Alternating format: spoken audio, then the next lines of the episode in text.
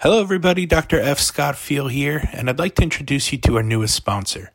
The NPTE Final Frontier is the review course that I wish was around when I took the board exam.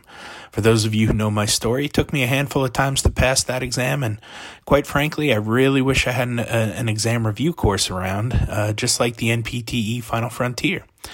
Uh, check out their website, npteff.com,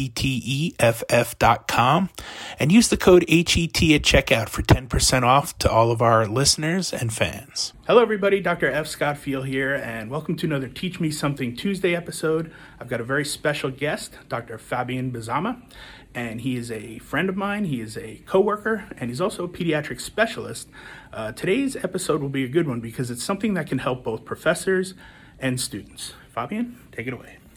So what we're talking about is the use of uh, rubrics, not just for grading, but also as a teaching tool. So from the from the side of the instructors, to make sure that we're sharing uh, the rubrics with our students, and we maybe explain how we are utilizing them. Uh, if it's a psychomotor type of skills check or practical, to have that available so the students can practice with it. If it's going to be something like a graded assignment, again, to have that so that the students know what the structure is and what's the expectation for each part.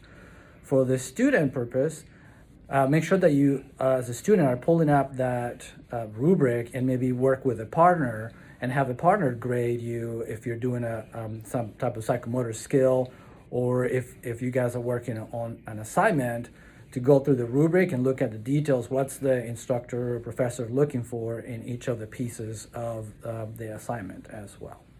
I hope that helps. Thank you, everybody. All right, that was a great one this week, and uh, I hope to see you guys next week.